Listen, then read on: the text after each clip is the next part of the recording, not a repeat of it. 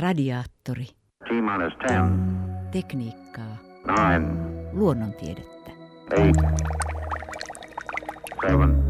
7, 6, 5, 4, 3, 2, 1. One small step for man. Ignition. Liftoff. Tumma kuultava yötaivas on eräs ihmeisimpiä näkymiä, jonka ihminen voi elämänsä aikana kohdata. Se on kuin tummansinistä samettia, jolla tähdet tuikkivat. Taivaan halkaisee linnunradan valaiseva vyö, ja lisäksi taivaalta voi erottaa planeettoja ja tietysti kuun. Planeetat erottuvat kaukaisista tähdistä siksi, että ne eivät tuiki. Joskus ne ovat myös huomiota herättävän kirkkaita, varsinkin Venusplaneetta. Meille nykyihmisille tähtitaivas on itsestäänselvyys. Mehän tiedämme, mitä taivaalla on näkyvissä. Tiedämme, että tuikkivat tähdet ovat itse asiassa valtavan kaukana sijaitsevia aurinkoja ja että linnun rata on oma tähtijärjestelmämme, oma galaksimme. Toisin oli tuhansia vuosia sitten. Tuolloin ihmisillä ei ollut käsitystä avaruuden rakenteista, ei toisista taivaankappaleista eikä galakseista. Nykyisin me voimme vain kuvitella, millaisia tuntemuksia ja ajatuksia aurinko, kuu ja tähdet herättivät. Ei ihme, että ne liitettiin jumaluuksiin, koska käsitystä muusta ei oikeastaan voinut olla. Niinpä kuviteltiin, että taivaankappaleet vaikuttivat elämisen edellytyksiin maan päällä, ja niinhän se itse asiassa olikin, ainakin auringon suhteen. Sehän toi valon, jota ilman runsasta satoa ei voitu saada. Tähtitiede on tieteestä vanhin ja se on paljastanut meille askel askeleelta, että tähdet eivät ole jumalia tai henkiolentoja, vaan tähtitaivaalla me näemme oman aurinkokuntamme planeettoja tai kaukaisia aurinkoja tai suurempia tähtijärjestelmiä kuten linnunrata. Tähtitiede meidän tuntemassamme muodossa tieteellisenä tutkimustyönä syntyi Euroopassa. Siellä se alkoi kehittyä renesanssin aikana 1500-luvulla – Tähtitieteen juuret ovat kuitenkin paljon kauempana historiassa muinaisessa Babyloniassa. Sieltä katsotaan eurooppalaisen tähtitieteen saaneen alkusysäyksensä. Tähtitieteilijä ja tutkija Mariana Ridderstad Helsingin yliopistosta. Tähtitieteen tieteenä voidaan katsoa oikeastaan alkaneen siitä, kun alettiin käyttää matematiikkaa näihin tähtitaivaan ilmiöiden tutkimiseen, eli tällainen matemaattinen tähtitiede varsinaisesti sai alkunsa – Ensimmäisiä laskelmia alettiin tekemään Babyloniassa jossain vaiheessa. Kaikkein varsimmista laskuista ei ole jäänyt mitään suoria todisteita, mutta myöhemmän kehityksen perusteella voidaan arvioida, että tämä olisi tapahtunut noin 2-3 tuhatta vuotta ennen ajanlaskun alkua.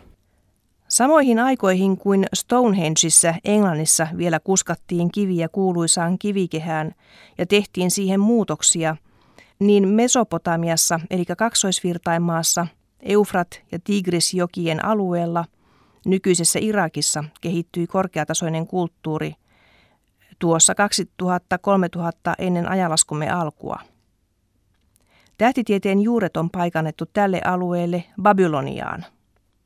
Babylonian pääkaupunki oli Babylon, joka sijaitsi Eufratin varrella – Babylonin uskotaan olleen muinoin maailman suurin kaupunki ja myös tärkeä kauppapaikka. Kaukoputkia babylonialaisilla ei ainakaan nykykäsityksen mukaan ollut käytössään, ja niinpä he seurasivat taivaan kappaleita silmämääräisesti tai kenties joidenkin hyvin alkeellisten kojeiden avulla. Alussa tietysti nämä laskut oli hyvin yksinkertaisia, eli ihan näitä perusperiodeja pyrittiin määrittämään, mutta sitten alettiin esimerkiksi seuraamaan tähtien liikkeitä taivasta pitkin hyvin tarkasti eri aikoina ja planeettojen ja kuun ja auringon liikkeitä suhteessa tähtiin ja pyrittiin selvittämään tavallaan tämän taivaallisen kellokoneiston toimintaa tarkemmin. Babylonian kulttuuriin kuului myös se, että, että alkoivat tieteet kehittyä, että voidaan katsoa, että kulttuuriin kuuluu se, että tiede kehittyy ja aletaan katsella esimerkiksi vähän tarkemmalla silmällä tuota tähtitaivastakin? Kyllä vaan. Tämä liittyy tietysti ihan tähän yleiseen kehitykseen näissä kulttuureissa. Tähänhän liittyy ihan suoraan taloudelliset seikat, eli näissä nämä kaikki suurten jokilaksojen kulttuurit oli sellaisia paikkoja, missä oli hyvin paljon ravintoylijäämää. Eli ihmisille jäi muutakin tekemistä kuin sitten tällainen ihan perus elintarvikkeiden hankinta. Ja siinä sitten tiede ja taide saivat mahdollisuuden kehittyä melko nopeasti. Intiassa, Mesopotamiassa ja Egyptissä näissä kaikissa suurin piirtein 3000 ennen ajalaskun alkua alkaa olla jo melko edistyneitä havaintoja nähtävissä.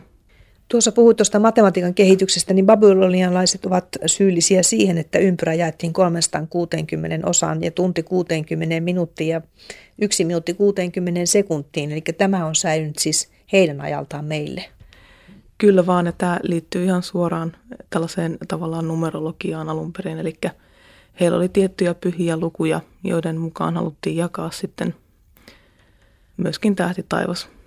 Ja 360 on sellainen luku, että se liittyy näihin varhaisiin kuukalentereihin oikeastaan. Eli 30 päivää on hyvin lähellä tätä synodista kuukautta, joka on 29,5 vuorokautta.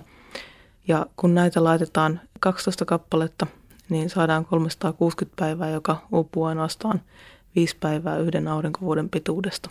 Siis se oli aika tarkka. Kyllä vaan tämä oli jo tässä vaiheessa aika tarkka kalenteri. Eh, varsinkin kun ottaa huomioon, että ne loput viisi päivää oli sitten useimmiten tällaista juhla-aikaa, eli se oli jo tiedostettu siinä vaiheessa, että tosiaan tämä koko vuoden pituus on jonkun verran isompi. Miten babylonialaiset seurasivat tähtitaivasta? Minkälaisin menetelmin he sitä tarkkailivat? Miten he päätyivät esimerkiksi tähän, että tunti on 60 minuuttia ja minuutti taas on 60 sekuntia? Sehän liittyy tähän ajanlaskuun ja siihen liittyy taas tähtitaivas. He olivat ihan paljon silmin näitä havaintoja tekemässä. Nämä babylonialaiset tornit, eli sikkuratit, niin ne itse asiassa oli nimenomaan näiden tähtitieteilijöiden tähtitorneja oikeastaan. Eli sikkuratien huipulla he tekivät hyvin tarkkoja havaintoja nousuista ja laskuista. Eli sieltä näki hyvin horisonttiin. Tämä maahan on muutenkin hyvin tällainen tasainen näiden jokilaksojen lähistöllä. Sieltä he tekivät alussa ihan pelkästään tällaisia havaintolistoja ja sitten niiden listojen perusteella matemaattisten menetelmien avulla selvittivät näitä jaksoja ja yhdistelivät niitä toisiinsa myöskin. Oliko heillä mittalaitteita käytettävissä? Ei ole mitään todisteita siitä, että heillä olisi ollut mitään tällaisia, mutta voidaan ajatella, että todennäköisesti heillä oli jonkinnäköisiä mittatikkuja tai tällaisia alkeellisia gnomoneita tai eh, rakoinstrumentteja, joista voitiin hyvin tarkasti määritellä näiden kappaleiden nousu- ja laskupaikkoja vuoden mittaan. Eli pystyttiin pieniäkin eroja havaitsemaan. Ilmeisesti oli siis jo tällaisia ammattilaisia, jotka siis keskittyvät tämän tyyppiseen taivaan tarkkailuun. Kaikkein varsimmat tähtitieteilijät on nimenomaan tähdistä ennustajia itse asiassa ihan puhdasta veristä ennustamista ei alkujaan ollut, vaan se oli lähinnä tällaista, että kun joku tietty taivaan kappale nousee jostakin suunnasta, niin sitten kuninkaalle käy näin ja näin. Varsinainen astrologia, eli tällaisten syntymäkarttojen teko, niin se ajoittuu sitten hiukan myöhempään aikaan vasta. Niin, astrologia syntyi Assyriassa. Kyllä vaan, eli Babylonian jälkeen tuli tämän alueen kulttuuriksi sitten Assyria, eli assyrialainen kulttuuri on jonkun verran nuorempi kuin babylonialainen ja siellä vasta sitten sai varsinainen astrologia alkunsa ja huippuunsa astrologia sitten kehittyi hellenistisellä ajalla, kun se levisi kreikkalaiseen maailmaan ja sai sieltä uutta potkua vielä. Minkälaisia merkintöjä babylonialaisilta on säilynyt? Siis miten he merkitsivät ylös näitä tähtitaivaan kohteita? Nämä merkinnät on tyypillisesti sellaista muotoa, että – Niissä lukee tämän planeetan nimi. Sitten on annettu tähtikuvio, eli he oli jo jakaneet tämän tähtitaivaan osiin tässä vaiheessa. Usein merkittiin se, että mikä tähtikuvio oli nousussa sillä hetkellä, vaikka se planeetta ei olisikaan ollut siinä.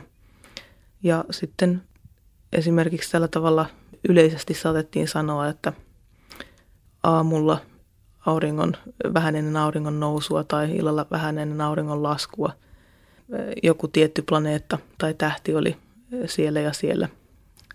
Ne oli hyvin tällaisia yksinkertaisia kaikkein varhaisimmat merkinnät. Ja sen lisäksi on ongelmallista se, että usein niistä puuttuu ihan käytännön syystä sitten osa tästä selostuksesta. Nämähän oli tehty savitauluille ja sen takia ne on meille sitten säilyneetkin, eli se säilynyt siellä varsin hyvin tämä materiaali. Myöhemmin vasta sitten näitä alettiin siirtää muille materiaaleille ja itse asiassa niitä kopioitiin jo aikaisemminkin kieleltä toiseen ja kulttuurista toiseen. Joissakin noin tuhat vuotta ennen ajalaskun alkua tehdyistä tauluista niin on päätelty niiden havaintojen perusteella, että ne alkuperäiset havainnot on tehty jo paljon aikaisemmin, että siinä saattaa olla jopa tuhat vuotta välissä. Niin, että ne ovat hyvin vanhoja ne merkinnät. Kyllä vaan, että mun tietääkseni kaikki vanhimmat voidaan tosiaan ajoittaa jopa 4000 vuoden taakse. Antoivatko he nimiä noille tähtikuvioille, joita he siis kirjasivat ylös? Joo, siis yleisesti ottaen ajatellaan näin, että nykyiset tähtikuviot on periaatteissaan jo samat babylonialaisella ajalla kuin on nykyäänkin. Eli sieltä ne välittyivät sitten kreikkalaiseen maailmaan. Ekliptika on se taso, jota pitkin aurinko näyttää kulkevan taivaalla yhden vuoden aikana maasta käsin katsottuna. Tämän ekliptika-tason alueelle sijoittuvat niin sanotut eläinradan tähdistöt. Nämä eläinradan kuviot tunnettiin jo Mesopotamian valtakauden aikana. Tähtikuvioita on eläinradassa 12 kappaletta. Mariana Ridderstad. Jossain vaiheessa siinä oli 13kin merkki, eli tämä ihan ei ollut tämä perinteinen astrologinen rata sitten. Kaikkein varhaisimpia aikoja, milloin on otettu käyttöön, niin ei ihan tarkkaan edes tiedetä. Eli osa niistä näyttää suhteellisen valmiina ilmestyvän sinne havaintotaulukoihin. Varmaankin kaikkein vanhimmat niissä on jo hyvin paljon vanhempia kuin mistä voidaan saada todisteita. Mitä he ajattelivat sitten noista tähdistä? Siis mitä tiedetään siitä, että minä, minä he pitivät niitä? Babylonialaiset uskoivat, niin kuin muutkin tällaiset varhaiset kansat, että tähtikuviot on jumalallisia. Ne kuvaavat esimerkiksi jumalien tiettyjä jumaluuksia tai jumalien jotakin toimintoja tai elämänvaiheita. Eli tämä tällainen kreikkalainen käsitys, että jumalat on esimerkiksi jotain sankareita lähettäneet tähti taivaalla, niin se periaatteessa elää jo Babyloniassa. Eli se on sieltä peräisin. Planeetat oli myöskin jumalia ja aurinko ja kuu. Ei ollut siis ajatustakaan siitä, että ne olisivat toisia taivaan kappaleita. Öö, ei, varsimpina aikoina ei juurikaan kiinnitetty huomioon tähän ihan fyysiseen olemukseen, vaan keskityttiin enemmänkin tavallaan siihen, että mitä ajatuksia tämä tällainen kirkas entiteetti taivaanrannassa sitten herätti ihmisissä. Taivaan kappaleet ja tähdet käsitettiin siis eräänlaisiksi jumaluuksiksi, jotka vaikuttivat tapahtumiin maan päällä. Tähtitaivasta pitikin seurata siitä syystä ja etsiä vihjeitä siitä, miten asiat kenties kulkevat maan päällä. Tähtien antamat ennusmerkit koskivat satoa ja sotia, sairauksia ja muita elämän tärkeitä tapahtumia. Tuohon aikaan tähtitieteilijät olivat eräänlaisia tähtitieteilijäpappeja ja astrologeja. Astrologiasta mainittiin jo aiemmin, että se syntyi Mesopotamian alueella kenties assyrialaisten valtakauden aikana. Noihin aikoihin astrologia oli varsin erilaista kuin mitä sillä nykyisin ymmärretään. Esimerkiksi horoskoopit ovat paljon nuorempaa perua kuin muinainen astrologia. Astrologian alku ajoitetaan siihen kohtaan, kun alettiin tekemään niin sanottuja syntymäkarttoja näille kuninkaille. Eli haluttiin ennustaa heidän koko elämänsä jo, tai hyvin pitkälle meneviäkin tapahtumia, niin taivaan tapahtumien perusteella. Aikaisemmin oli jo esiintynyt tällaista ennustavaa astrologiaa, eli katsottiin, että missä asemissa taivaan kappaleet on, ja sitten siitä yritettiin ennustaa jotain tiettyä asiaa tälle kuninkaalle.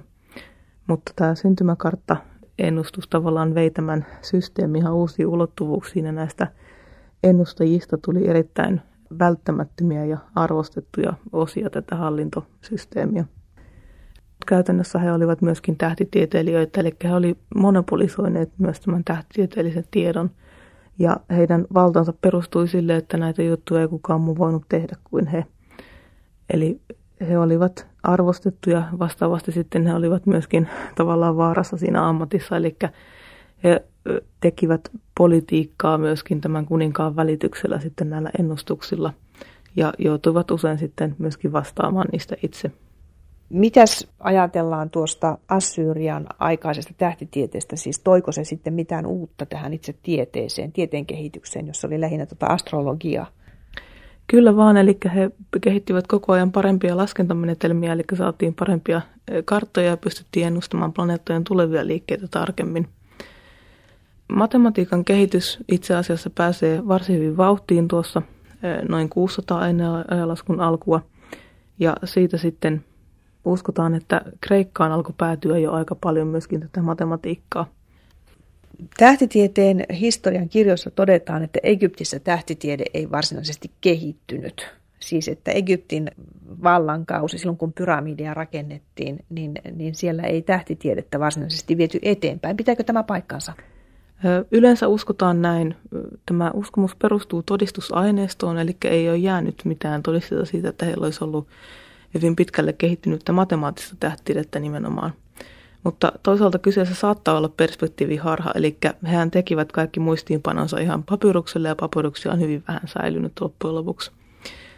Egyptiläisten matematiikka oli kuitenkin sen verran korkealla tasolla, että jos tähtitieteestä olisi jäänyt todisteita, niin voidaan ajatella, että ehkä se nyt jotain enemmän olisi löytynyt kuin ne, mistä on tähän mennessä jäänyt todisteita. Mutta sitten taas toisaalta egyptiläiset harrastivat nimenomaan tätä tähtitaivassuuntausten ikustamista rakennuksiinsa. Eli heillä oli tämmöinen hyvin konkreettinen havaintoperinne siellä. Niin siis pyramideja suunnattiin jälleen tähtitaivaan kohteiden perusteella. Varsinkin pohjois-eteläsuuntaus oli hyvin suuren kiinnostuksen kohteena. Ja se ei liittynyt nimenomaan näihin kardinaalisuuntauksiin, vaan nimenomaan tähtitaivaaseen. Eli nämä tällaiset katoamattomat tähdet niin sanotusti, eli ne, mitkä ei koskaan nouse eikä koskaan laske, vaan kiertävät taivaan napaa, niin niitä pidettiin jumalallisina ja sen takia oltiin kovin kiinnostuneita taivaanavan sijainnista ja tästä pohjois suunnasta. Kuuluisin noista pyramideista lienee tuo Keopsin pyramidi, joka on siis valtavan suuri rakennelma ja se suunnattiin myöskin tähtitaivaan kohteiden perusteella.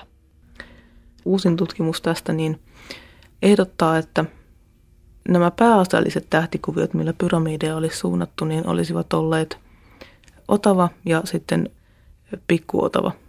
Ja Egyptissä näitä kahta pidettiin tällaisina kahtena kirveenä, jotka kiertävät sitten taivaan napaa, jolla oli annettu erilaisia tällaisia kuvailevia nimityksiä. Sitä pidettiin porttina tähti taivaalle tätä taivaan napaa. Ja kun Faarao kuoli, niin hänen piti päästä jumalalliselle tähtitaivaalle muiden vertaistensa joukkoon ja sen takia egyptiläiset oli niin kiinnostuneita nimenomaan pyramidien suuntauksesta näihin tiettyihin tähtikuvioihin. Eli ajateltiin, että tässä on tämmöinen tie tai portti, mitä kautta hän pääsee sinne.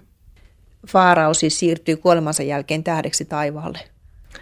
Kyllä vaan. Ja tota, nimenomaan Orionin tähtikuvio esimerkiksi on tällainen miespuolinen jumaluus, joka voidaan periaatteessa samaistaa Faaraon.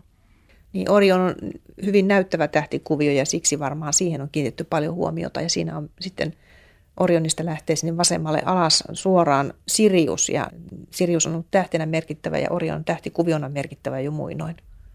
Kyllä vaan ja nimenomaan Egyptissä. Eli Sirius on egyptiläisille, egyptiläisille yksi kaikkein tärkeimmistä tähdistä tai taivaan kappaleista – ja useat temppelit on suunnattu nimenomaan Siriukseen.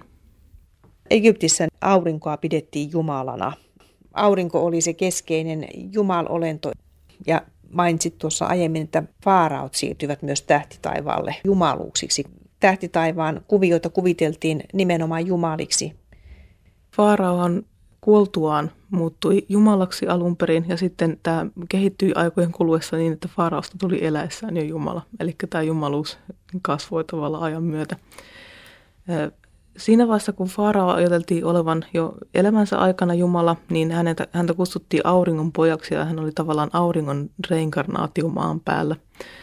Eli hän edusti auringon tämän pääjumalan valtaa ja mahtia ja sen vuoksi sitten myöskin – kaikki häneen liittyvä sai niin paljon huomioon tässä yhteiskunnassa osakseen ja kaikkein näyttävimmät monumentit, mitä meillä on säilynyt, niin liittyy tähän Faaraon kulttiin useimmiten. On helppo tietysti ymmärtää sellainen asia, että kun ei ymmärrä taivaan kappaleiden todellista olemusta, niin pitää aurinkoa Jumalana, koska siis aurinko määrää aika tavalla sen ihmisen elämän kulkua täällä maan pinnalla. Se määrää, tuleeko hyviä viljasatoja ja niin edelleen. Egyptihän on hyvin riippuvainen viljasta, eli niilin tulvat, jotka tuovat tämän hedelmällisen mudan sinne ja sitten aurinko, joka kasvattaa siinä mudassa tämän viljan. Ilman niiliä Egypti ei olisi sitä, mitä se on. Sehän on kokonaan keskittynyt tämän ympärille. Ja heti auringon jälkeen toiseksi tärkein jumaluus olikin sitten tämä Niili tai Niilin Jumala. Tuossa viittasit aiemmin siihen, että matematiikka kehittyi myöskin siellä Egyptin kulttuurin kukoistaessa ja sanotaan, että murtoluvut, neljöjuuret, ympyrän pinta-ala ja sylinterin tilavuus on opittu silloin laskemaan. Miten tähtitiede ja matematiikka kulkivat käsi kädessä? Edistivätkö ne toinen toistensa kehittymistä?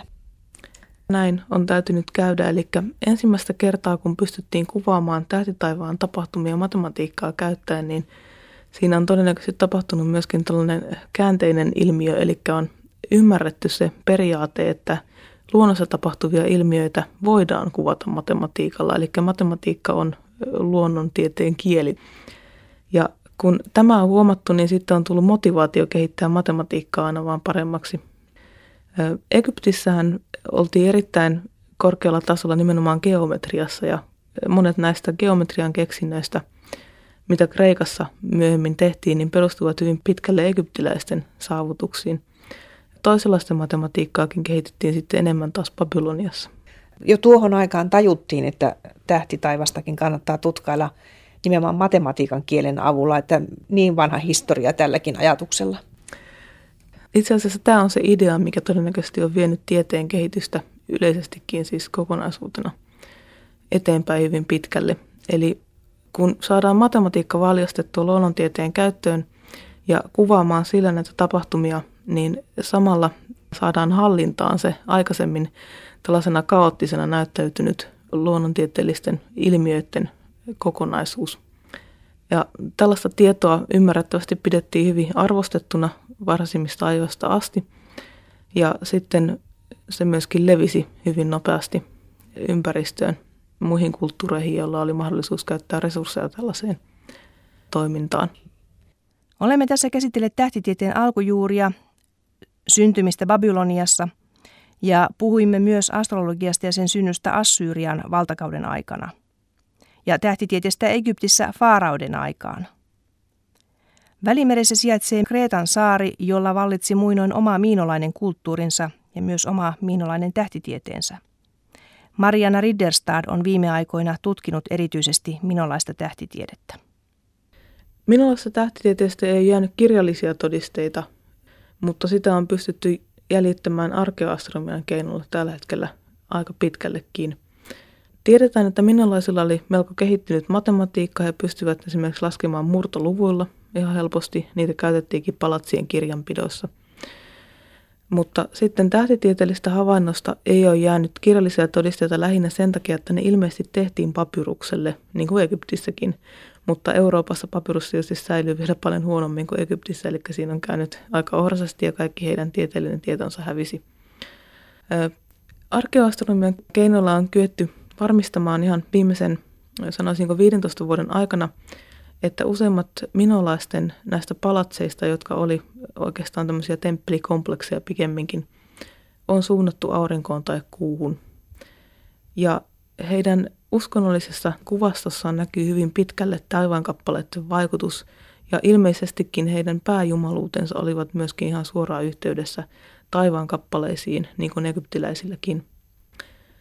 Tästä on saatu tosiaan paljon uutta tutkimustietoa viime vuosina ja nyt on alkanut näyttää siltä, että heidän pääjumaluutensa oli tällainen auringon jumala ja sitä palvottiin näissä palatseissa.